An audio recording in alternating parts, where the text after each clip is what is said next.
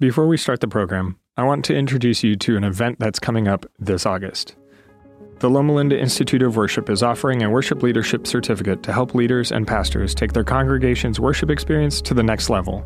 This August 9 through 12 event will include presenters Randy Roberts, Adriana Pereira, Nicholas Zork, Wayne Buckner, Richard Hickam, and more, and provide the opportunity to perform on stage with Steve Green and the Heritage Singers. Come sing, pray, write new music, share testimonies and resources, and grow together with like minded worship leaders from across the world. Go to lliw.net to register. A man was at the post office counter off to the side filling out some paperwork for the business he had to take care of that day. As he was at work, he was approached by an older gentleman. Excuse me, sir, could I ask for your help?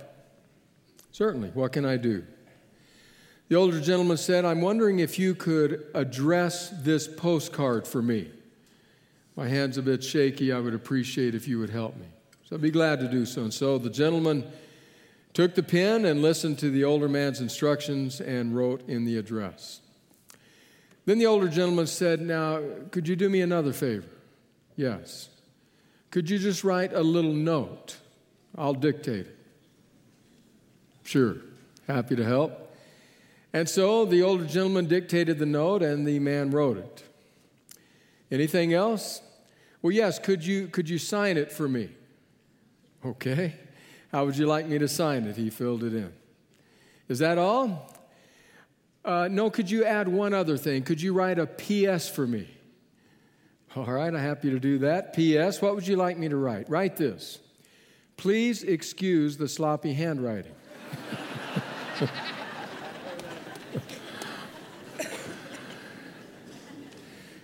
Some people just don't know when to be thankful, do they? Or some of us don't even know who to be thankful to or what for. I saw on an online forum this past week a woman had posted a question in which she was inviting other people to weigh in and to try to give her some guidance, some direction for the quandary which she faced.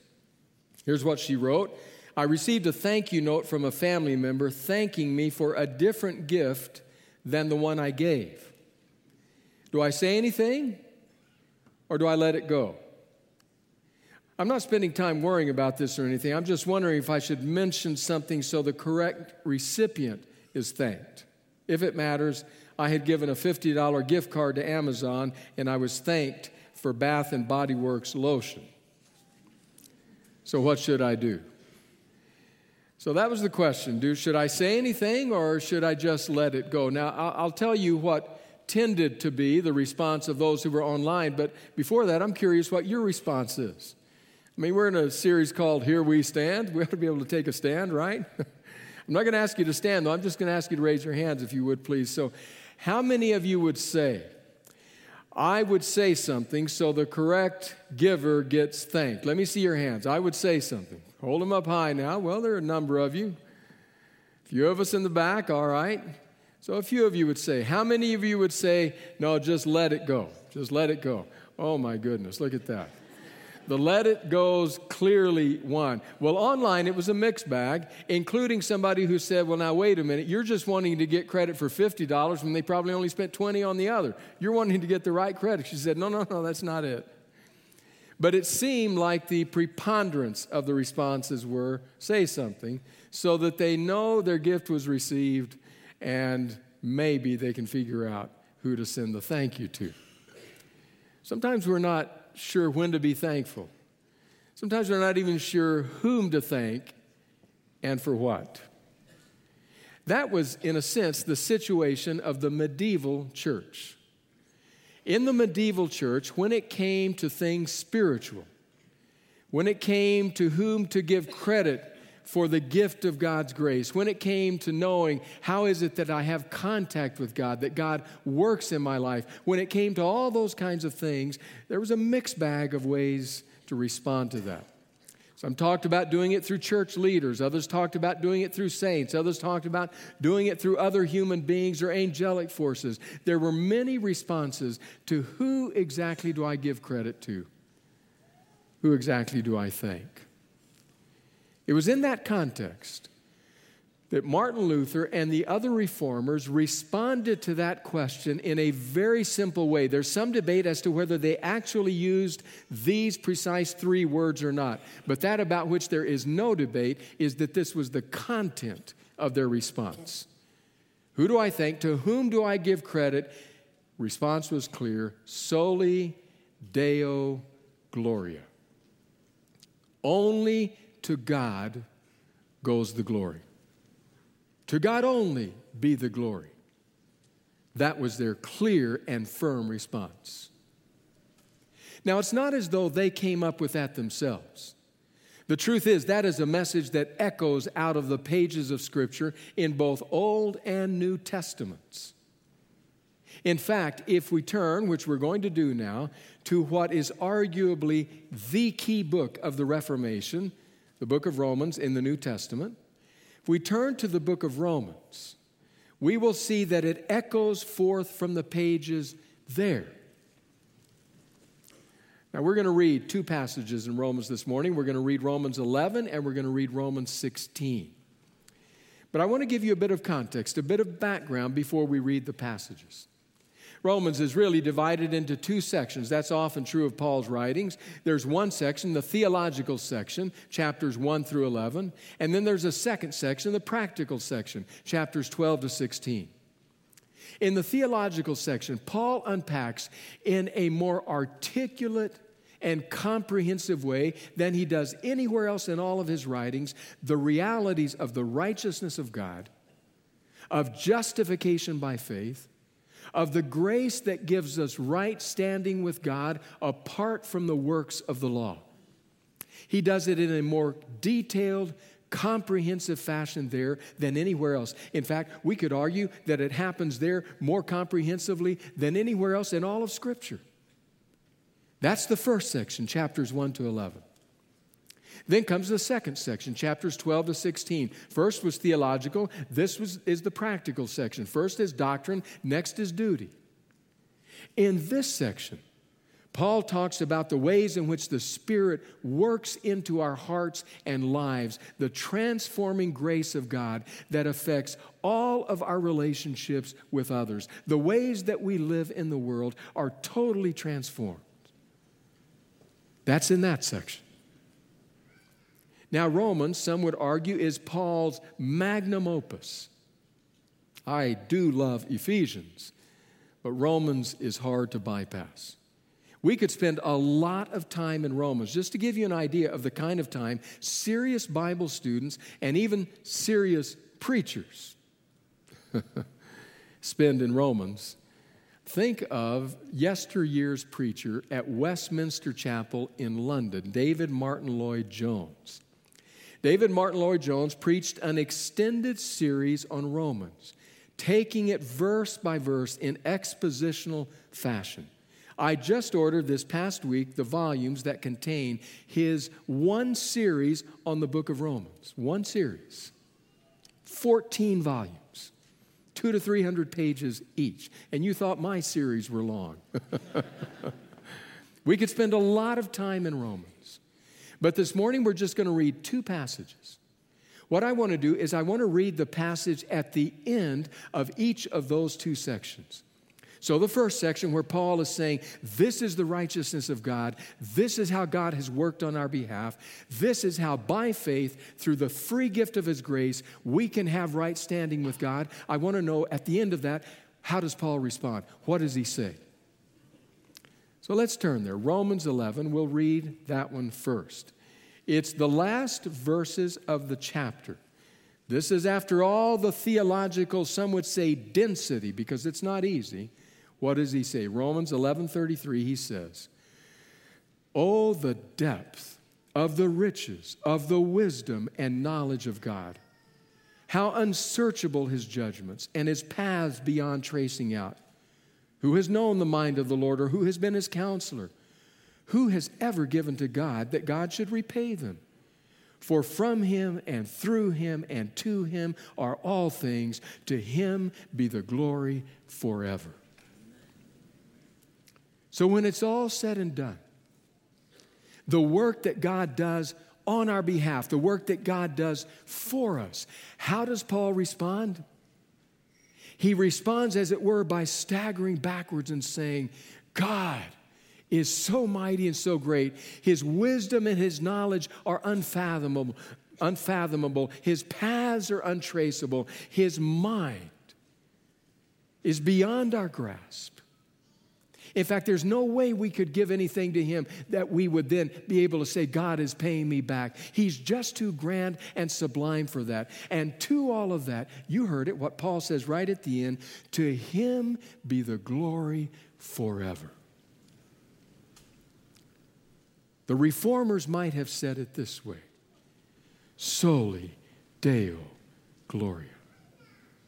To God alone be the glory for all that he is, has done for our salvation. Soli Deo Gloria. But that's not the end of the book.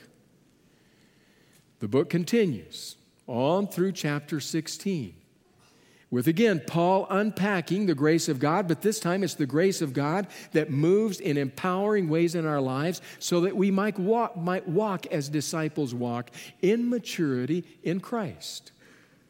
He's very detailed in this section, says some powerful things. One of the favorite verses of mine appears in this section in terms of how we get along with others. I love the verse he says, If it be possible, so much as lies within you, live at peace with all people. Paul's a realist. He realizes it's not all, always possible. But he also realizes that sometimes, since it's not always possible, we use that as an excuse if it be possible, so much as lies within you, live at peace with everyone. That's what he has to say. Those kinds of directions, those kinds of instructions in this section. So, first of all, God works in grace to save us. Now he says, God works in empowerment to change us, to transform us, and the way we live. So, the question again is when he comes to the end of that section, that section that many would argue requires human effort. What does he say there? Romans 16, beginning with verse 25. Now, to him who is able to establish you in accordance with my gospel, the message I proclaim about Jesus Christ, in keeping with the revelation of the mystery hidden for long ages past, but now revealed and made known through the prophetic writings by the command of the eternal God, so that all the Gentiles might come to faith and obedience. To the only wise God be glory forever through Jesus Christ. Amen. So, what's Paul's response to what God does in a transformative way in our lives? He says, Look, He will establish you in this gospel. He will root you in it. You will grow in it. In fact, He will bring the world together, Jew and Gentile, that all might live out the ethic of this gospel. And when He considers all that God does in that way on our behalf, what is it that He says? To the only wise God be glory in Jesus Christ. The reformers might have said, Soli Deo Gloria. Glory to God alone. We might have expected it in the first one. After all, the grace of God is something that we not only cannot deserve, we cannot initiate. God is fully active there. No wonder he says, Soli Deo Gloria. But even over here, where we might have expected some credit on our behalf, Soli Deo Gloria. Paul is clear on who to thank and on what thanks to give. And so too were the reformers. As they lived out the concepts of soli deo gloria. I want to read to you from Dean Erickson, an Old Testament professor at Crown College in Minnesota, as he writes about this fifth sola of the Protestant Reformation. We've been in this series this series, Here We Stand, the five solas, we're on the fifth one. Listen to what Erickson writes. Soli Deo Gloria is commonly translated glory to God alone. The first four solas affirm that God alone, this is what the first four affirm, that God alone can provide salvation by grace that's sola gratia, through faith, that's sola fide, revealed through Scripture, sola scriptura, made possible through the sacrificial death and life giving resurrection of Christ alone. That's solus Christus. Our very lives depend upon God alone, therefore, we give glory to God alone.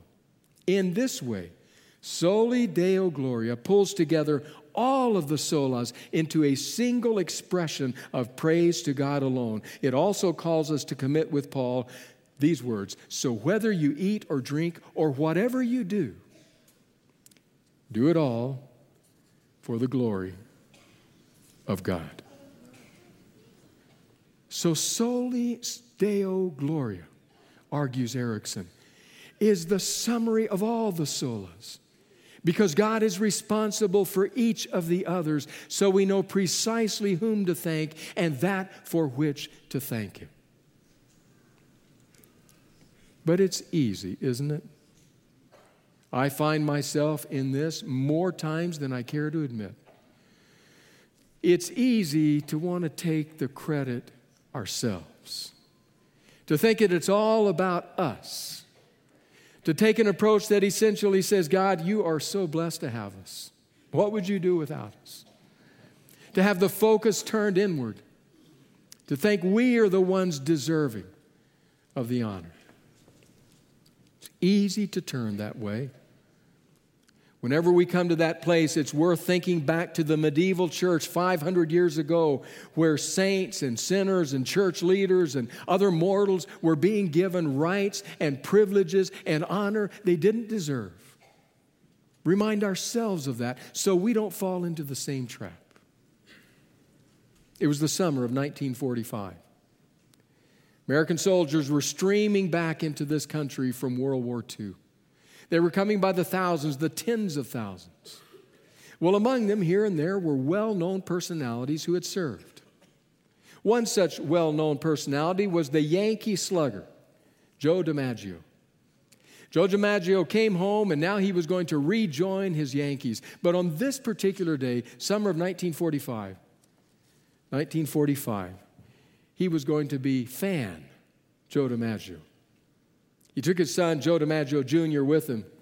He went to the stadium, made his way up into the mezzanine, sat in one of the seats up there, just wanting to blend in and just be a fan. But it wasn't long before somebody spotted him. And you know how it is, they look and look a little closer, and that's Joe DiMaggio. And then pretty soon the word began to spread, and others began to recognize him, and pretty soon the whole section knew he was there. And it wasn't long after that, then the fans began to chant Joe, Joe, Joe, Joe DiMaggio, Joe, Joe, Joe, Joe DiMaggio. Well, he was honored by the tribute they were paying to him. I'm sure it must have filled his heart with gratitude, and he's human, certainly a little pride as well. Enough pride that he looked down at his son to see if his son understood what was happening to his old dad. When he looked down, he saw a son that was just filled with joy, almost laughing, almost giddy with excitement. And he said to him, Daddy, Daddy, they all know me. They know who I am. It's all about me, Daddy. A scholar named Steve Farish. In a paper he submitted to the annual meeting of the Evangelical Theological Society back in 2009, reflected on that incident with these words The junior Joe DiMaggio made the innocent child's mistake of assuming all the glory at the Yankee Stadium that summer afternoon in 1945 belonged to him and not to his father. Human beings, however, make a far less innocent mistake when we live as if, as if our lives were all about us and our glory rather than about our heavenly Father and his glory. The apostle Paul writes in Romans 1:21 that the fundamental sin of the human heart involves a purposeful failure to honor God as God or to give thanks to him, that is to give the Lord glory in the form of worship that he alone is due. As much as we may want to think, the chanting is about us. It's not, it's about our Father. who is the author of salvation. It's about grace. The gift of faith He gives us to access and receive that grace. The work of Jesus alone. But it's easy to turn it inward, think it's about us. But sometimes I pause to think what if we were to lay alongside each other the best that we have to offer and the best that God has to offer? Lay alongside each other the glory of human beings and the glory of God divine. We would go utterly silent.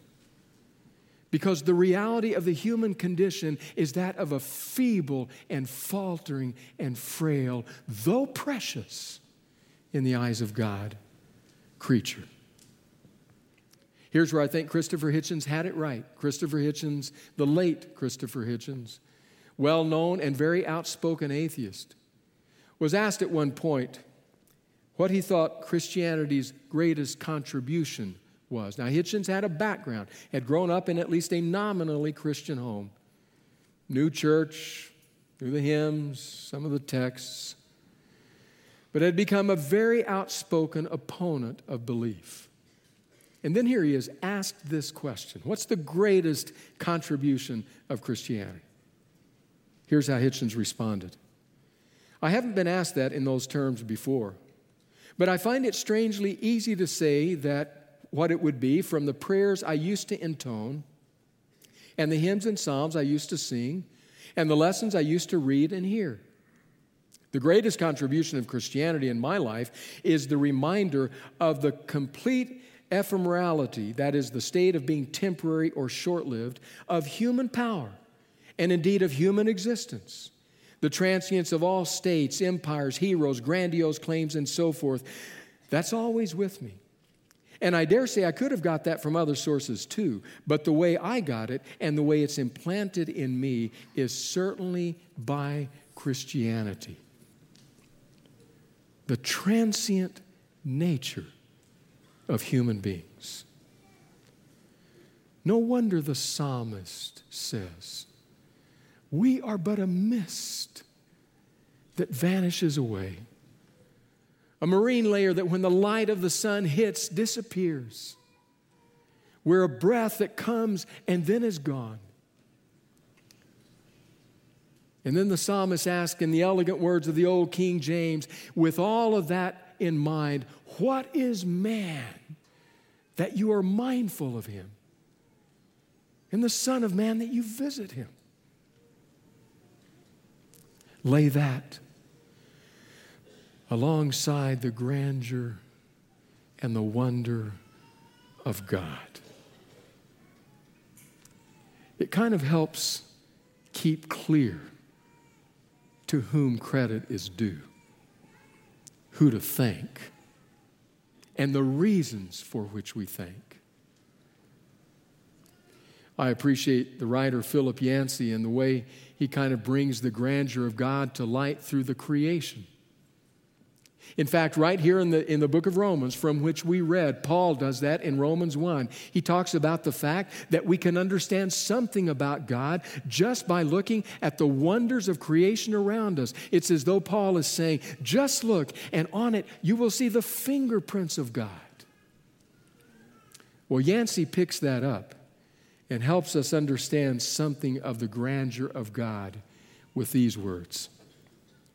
If the Milky Way galaxy, our galaxy, were the size of the entire continent of North America, our solar system would fit in a coffee cup. Just let that sink in. If the Milky Way galaxy were the size of the entire continent of North America, our solar system would fit in a coffee cup. Even now, two Voyager spacecraft are hurtling toward the edge of the solar system at a rate of 100,000 miles per hour. For almost three decades, actually, now it's been four, he wrote this in 2006. For almost three decades, they have been speeding away from the Earth, approaching a distance of 9 billion miles. When engineers beam a command to the spacecraft at the speed of light, it takes 13 hours to arrive. Yet, this vast neighborhood of our sun, in truth, the size of a coffee cup, fits along with several hundred billion other stars and their minions in the Milky Way, one of perhaps 100 billion such galaxies in the universe. To send a light speed message to the edge of that universe would take 15 billion years.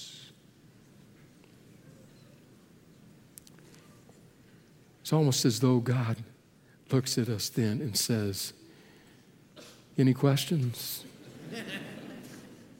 Any lack of clarity about who's responsible for creation, for redemption, for the fact that we can live and move and have our being? The grandeur and the awesomeness of God far above any human being, were what caused not only the writers of Scripture, but even the reformers to say, Soli Deo Gloria. To God alone be the praise. To God alone be the honor. It is echoed over and over again in this book. You got a sense of it in our scripture reading. Allison and Audrey Kim reading from different passages, different books, Old and New Testament in Scripture, over and again. The might, the grandeur, the awesomeness of God. So when it comes to salvation, to life in the Spirit, as Paul speaks of in Romans, we can have but one response Soli Deo Gloria. To only God goes the glory. The year was 1717, the funeral of Louis XIV, King of France. Louis XIV, who would have preferred to have been called Louis the Great, gives you an idea of what he thought of himself. In fact, at one point in time, this emperor over the kingdom would say, I am the state. You ever wonder what the state is? Me. That's who it is. That was Louis XIV. So it shouldn't surprise us that when it came to his funeral, he had the details prepared. He would be buried in a golden coffin, the cathedral in which they would gather would be filled with people, but it would be very dim in the cathedral. And there at his casket, at his coffin, the golden coffin, would be one large candle. It would create a sense of awe and splendor in the place. It would be inspiring. The silence would be profound. People would ponder Louis XIV. And it was carried out as he instructed. Almost because the moment came when Bishop Massillon stood,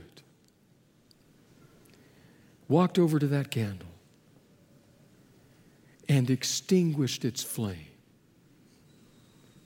and turned and said, Only God is great.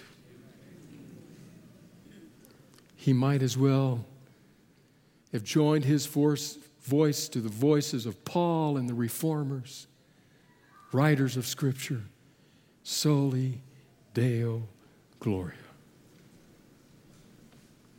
So, what does that mean for us?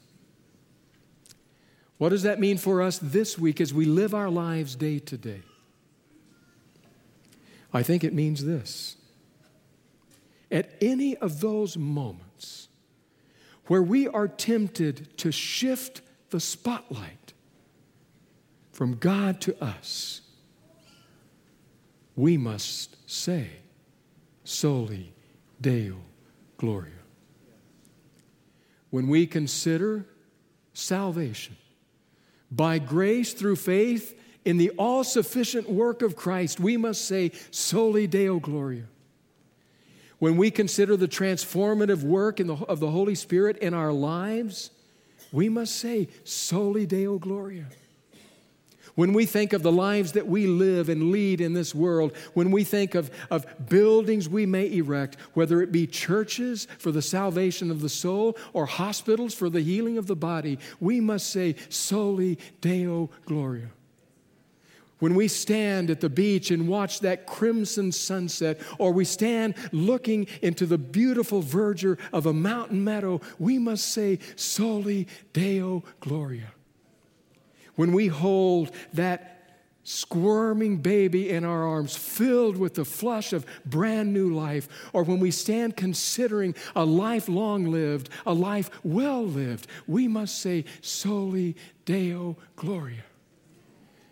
And when we think of what we in this community seek to do in growing disciples by the grace and the mercy of Jesus Christ, for any single one who would come near and say, I want to be a part of that, we say, Soli Deo Gloria.